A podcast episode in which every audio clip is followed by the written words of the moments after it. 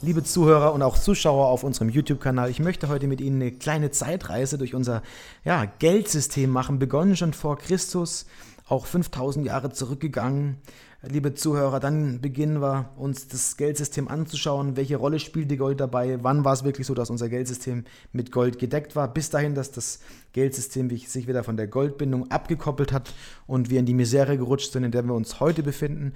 Am Ende des Podcasts und des Videos habe ich einige persönliche Anekdoten oder Anekdoten und Anmerkungen für Sie. Ich möchte mit Ihnen ähm, die Meinung preisgeben oder ich möchte Ihnen die Meinung preisgeben, dass wir aktuell in einem Zeitalter sind der Manipulation und wir uns wirklich zusammenraffen müssen, eigenständig zu denken und vor allem unsere eigene Meinung wieder preiszugeben, ohne Angst zu haben, unterdrückt zu werden, liebe Zuhörer. Wenn Sie das Ganze interessiert, gerne bis zum Ende anhören. An allererster Stelle gesagt, würde ich mich freuen, wenn Sie den Podcast bzw. den ähm, YouTube-Kanal abonnieren und das Video fleißig, fleißig teilen. Also genießen Sie es und hören Sie gerne mal rein. Bis bald.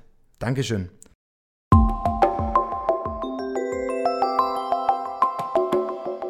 Herzlich willkommen, liebe Zuhörer, bei einem weiteren Podcast von Dominik Kettner von der Firma Kettner Edelmetalle. Heute reden wir über die Faszination Edelmetalle, Gold als das Geld Gottes. Dieses Zitat haben Sie vielleicht schon von Robert Kiyosaki, einem der vermögendsten Investoren dieses Planeten, aber auch von mir und vielen anderen Goldbugs, sogenannte Goldkäfer, gehört und heute möchte ich mal darüber reden, welche Arten von Geld es gibt. Es gibt zwei Arten von Geld. Zum einen gibt es das Papiergeld, das ist das sogenannte Kreditgeld, kommt aus dem Lateinischen von credere, was so viel wie Vertrauen bedeutet. Man muss darauf vertrauen, dass man seinem Gegenüber in Zukunft den Wert des Papiergeldes anerkannt bekommt und dafür eine Ware erhält oder eine Ware überlassen wird. Also es ist etwas vom Menschen erschaffenes, nichts, das sozusagen übernatürliche Kräfte oder übernatürliche Herkunft ist. Und dann gibt es das sogenannte Warengeld. Ganz früher waren das dann Muscheln und Pelze. Seit 5000 Jahren ist es Gold und Silber sozusagen von Gott geschaffen. Natürlich gibt es Theorien, dass es aus dem Weltall stammt, dass es schon immer in der Erde war. Ähm, das plausibelste oder die plausibelste Theorie ist tatsächlich die, dass es durch Meteoriteneinschläge in den Erd oder in die Erdkruste sozusagen gebracht wurde. Welche Bedingungen braucht man allerdings, um die Bedingung als Warengeld äh, zu erhalten oder welches Geld wird als Warengeld anerkannt? Dazu gibt es drei Bedingungen, wie erwähnt. Und die ersten Bedingungen sind, dass es wertvoll ist, dass es sich um ein Luxusgut handelt, also um große Vermögenswerte auf kleine Mengen zu speichern. Die zweite Bedingung ist, dass es sich um ein allgemeines, begehrtes, Gut bzw. um einen Tauschwert handeln muss, der eben damit funktioniert. Und die dritte Bedingung und die wichtigste ist, dass es begrenzt verfügbar sein muss, also nicht künstlich herstellbar ist. Das ist auch so eine Bedingung, die äh, beim Bitcoin oft kritisiert wird, weil es ja eben künstlich, also sozusagen durch, durch Technologie hergestellt wurde. Davon kann man beim Gold nicht reden. Wir werden hier an der Stelle mal ein Video einblenden, wo wir über die Alchemie bzw. die Alchemisten, also diejenigen, die schon immer versucht haben, aus verschiedenen Materien Gold zu kreieren oder zu schaffen. Sehr, sehr spannend die The Thematik, denn es wurde seit Jahrtausenden probiert, aber es konnte eben nicht realisiert werden. Und das ist wahrscheinlich auch einer der magischen Gründe, warum Gold tatsächlich bis heute als Geld seinen inneren Wert erhalten hat und nie einen Wert von Null hatte. Die Geschichte des Geldes beginnt vor ca. 2000 Jahren als erste Währung. Aureus, also 27 vor Christus, begann dann mit einer Währung, die einen Gegenwert von 8,2 Gramm Gold hatte und Aureus 268 nach Christus hatte dann schon äh, eine neue Währung mit einem Gegenwert von 1,1 Gramm Gold. Das heißt, da ist der Goldanteil geschrumpft.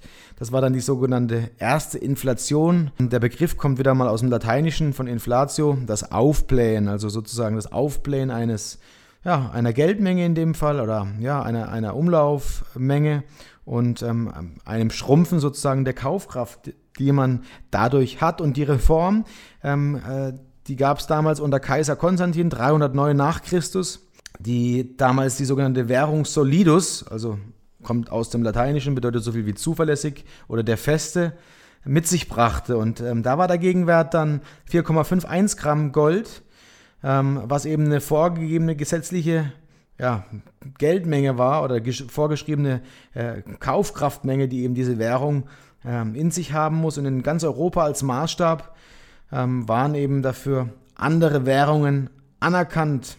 Im 15. Jahrhundert war es dann so weit, dass im Umlauf Solidus als Zahlungsmittel der Legionäre oder der ähm, Soldaten galt. Und im 16. bis im 18. Jahrhundert gab es dann eine Wandlung vom physischen Goldgeld zum Papiergeld hin. Sie merken schon, hier machen wir eine Reise durch die Entwicklung unserer Geldsysteme. Denn wie gesagt, im 16. bis 18. Jahrhundert gab es diese Wandlung des physischen Goldgeldes zum Papiergeld hin.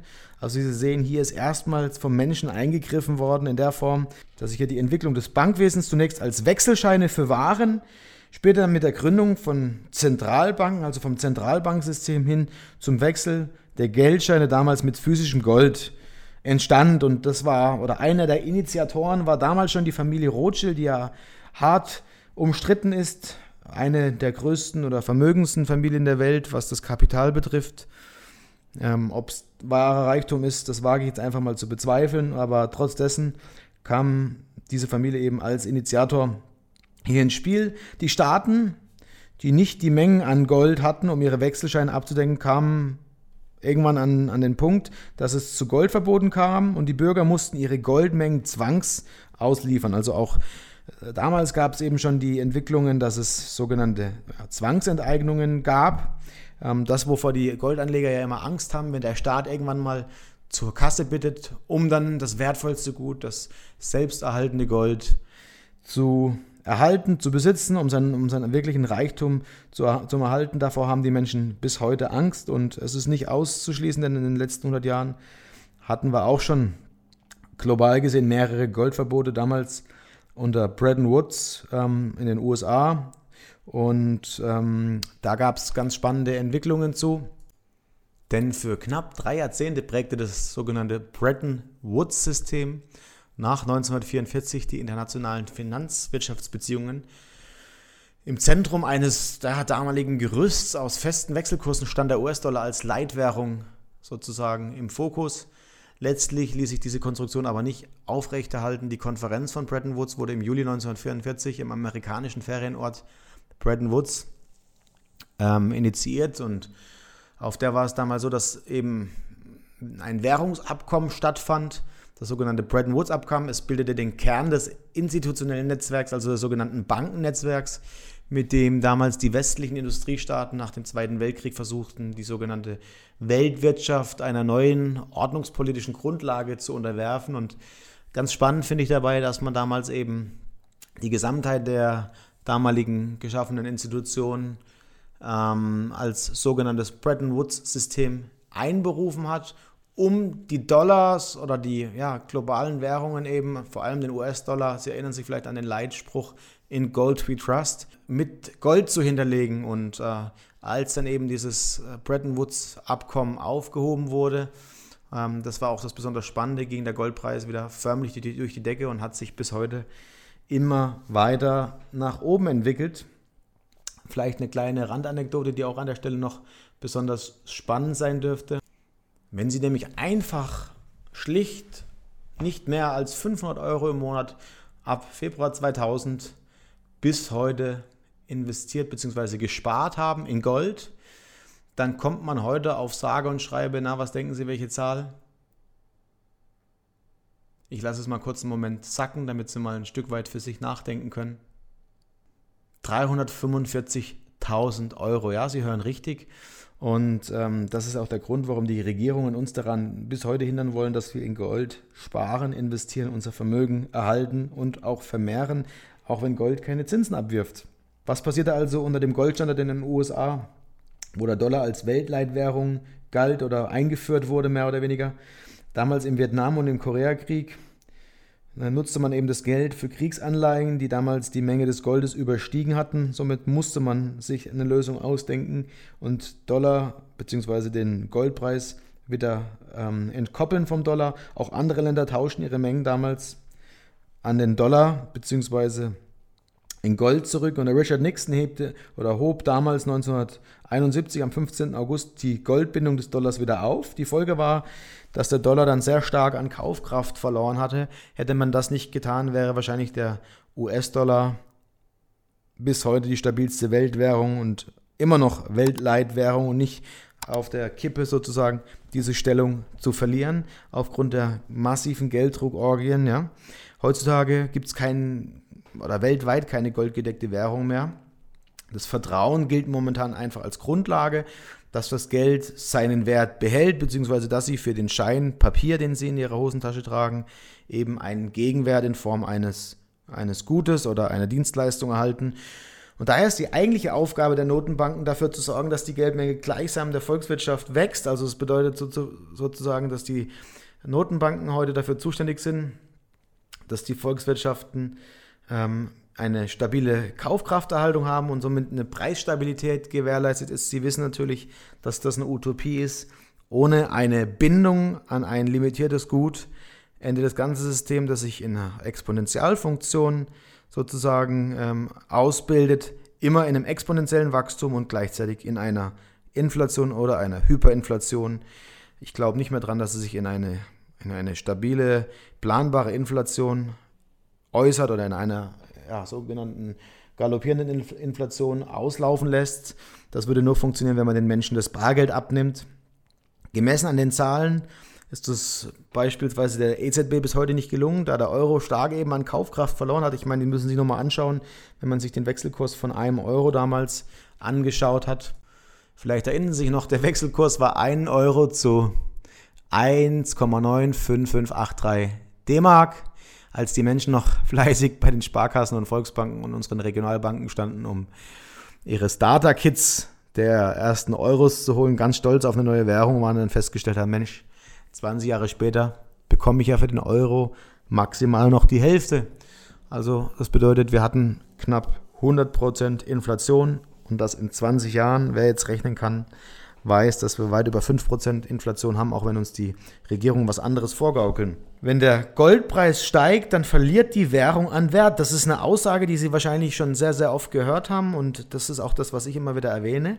Der Goldpreis ist eigentlich nur die dargestellte Kaufkraft des sogenannten Fiat-Währungssystems. Das heißt, wenn der Euro oder der Dollar an Kaufkraft verlieren, dann steigt der Goldpreis. Das bedeutet für Sie auch, dass Sie nicht mehr und nicht weniger haben. Man wird, wird zwar gefühlt reicher, wenn der Goldpreis steigt, aber die Kaufkraft, die bleibt dieselbe und das gebe ich immer schön symbolisch in Form von einer Unze Gold ab, nämlich die Unze Gold, die einen maßgeschneiderten Herrenanzug und ein paar Schuhe darstellt. Ich glaube, dieses Bild ist ganz wertvoll, wenn man das im Kopf behält. Das heißt, selbst bei steigenden Goldpreisen wird man nicht unbedingt reicher. Ja, es wird wahrscheinlich Phasen geben, da bekommen Sie wieder für eine Unze Gold ein ganzes Einfamilien- oder Mehrfamilienhaus. Aber das sind dann kriegsähnliche Zustände und die wünsche selbst ich mir nicht als Goldliebhaber und auch als Goldhändler. Nach, nach Abschaffung der Golddeckung war dann damals ein weltweiter Währungsverfall zu beobachten, bis heute.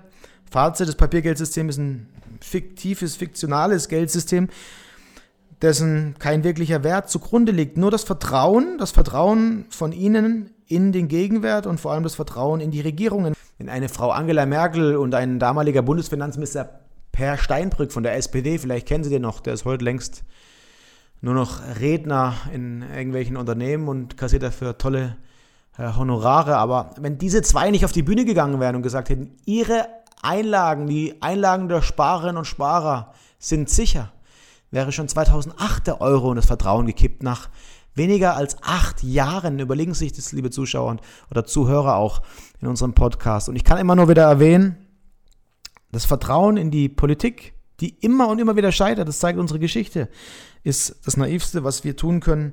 Vertrauen Sie nur in Werte, die seit Jahrtausenden ihren Wert erhalten haben. Und so können Sie auch sicher sein, dass Ihr hart arbeitetes Geld nicht einfach den Bach runtergeht. Es gibt ein wunderschönes Zitat von Voltaire. Papiergeld kehrt früher oder später zu seinem inneren Wert zurück. Null.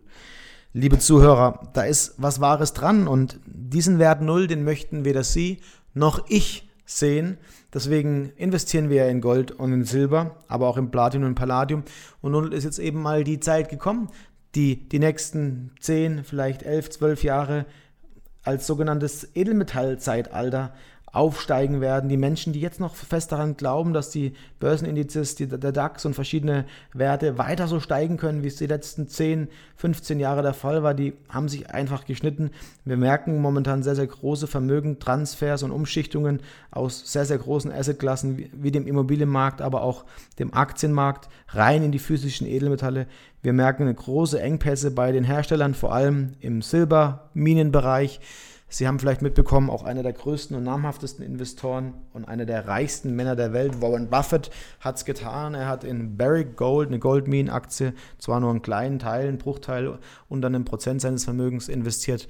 Nichtsdestotrotz hat er sein eigenes Credo gebrochen und investiert sozusagen in diesen Wert, den wir Ihnen schon seit drei Jahren auch ans Herz legen.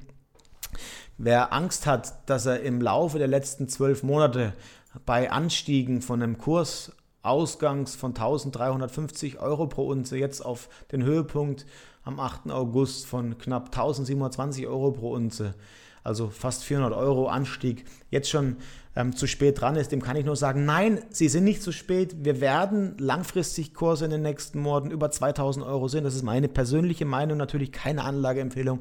Die darf ich hier nicht aussprechen, aber viel spannender ist noch, sich den Silberpreis mal anzuschauen. Wenn wir 20 Jahre zurückgehen und schauen, dass Sil unser Silber im Jahr 2000 bei knapp ähm, 5 Euro lag und heute Höhepunkte erreicht wurden, und zwar in diesem Jahr von ungefähr 22,65 Euro im Jahr 2011 aber schon 31,94 erreicht waren, dann wissen wir, dass wir im Silber noch nicht den Höhepunkt haben. Wir wissen auch, dass wenn man den Goldpreis durch den Silberpreis teilt, dass man ein, Verhältnis hat von knapp 1 zu 70, etwa, etwas über 1 zu 70. Historisch war dieses Verhältnis aber bei weit unter 1 zu 20, eher 1 zu 15. Das bedeutet, sie haben hier ein enormes Wertsteigerungspotenzial also auch hier muss man sein Geld nicht brach liegen lassen, sondern kann Renditen erzielen, wenn man den richtigen Moment erwischt. Und das ist das, was ich auch immer wieder den Zuhörern oder den Zuschauern ans Herz lege. Achten Sie darauf, sich nicht blenden zu lassen von den Aussagen ihrer Banken nach dem Markowitz-Prinzip möglichst breit zu streuen. Wer nicht äh, oder wer streut, rutscht nicht aus, heißt der tolle Spruch der Banker und der freien Finanzberater. Äh, ich sage immer, wer streut und breit streut, der verliert viel Geld an die Berater, weil das Umschichten immer viel Geld kostet und gerade die Archen und die Aufgelder ähm, fürs Umschichten bzw. das Verkaufen sind so hoch, dass sie ihre Gewinne meist auffressen. Deswegen, ich lege Ihnen ans Herz, investieren Sie in die drei großen Assetklassen, Immobilienaktien und vor allem in Edelmetalle aktuell, denn die zwei anderen Speichen, Immobilien und Aktien, haben ihren Höhepunkt erreicht. Ob es hier nochmal 5 oder 10 Prozent nach oben geht, das kann ich selbst nicht beurteilen. Auf jeden Fall weiß ich, dass es deutlich über 50 Prozent im Aktienmarkt Rückgänge geben wird. Das liegt einfach daran, dass die Märkte künstlich aufgebläht sind, dass aufgrund der C-Pandemie oder der C-Krise, wenn man so sagen darf, die Menschen verunsichert sind, die Menschen kontrollierbar gemacht wurden, die Menschen vor allem wie die Schafe in die Ecke getrieben wurden mit einem Maulkorb und nichts mehr zu sagen haben. Keiner traut sich mehr aufzustehen, keiner traut sich mehr in der Öffentlichkeit seine Meinung zu sagen. Wer es tut, wird weggesperrt oder wird degradiert, wird als Verschwörungstheoretiker und vor allem ähm, als rechts angeordnet. Das kann ich ganz klar verneinen. Wir sind unpolitisch, wir haben keine politische Meinung, wir haben lediglich die Meinung, dass unsere Politik für das Volk sein muss und nicht gegen das Volk. Und an diesem Punkt sind wir angelangt. Deswegen kann ich jeden nur dazu anhalten, selbst eigenständig zu denken und sich nicht von den Massenmedien manipulieren zu lassen. Hinterfragen Sie Aussagen dass man aktuell wieder steigende Fallzahlen hat. Wenn man von Fällen redet in einer Pandemie, wie aktuell der Fall, dann möchte ich ganz klar betonen, dann redet man von steigenden Fallzahlen, weil die Tests sich wieder ähm, nach oben geschraubt haben von der Anzahl der Tests und nicht von den Menschen, die in den Krankenhäusern scharenweise eingeliefert werden. Und ich, ich weiß nicht, ob die Politiker und die Regierungen denken, wir sind alle dumm, aber ich kann ganz klar betonen, dass ähm, aktuell der Zeitpunkt gekommen ist, dass immer mehr Menschen aufwachen und das möchte ich Ihnen auch ans Herz legen.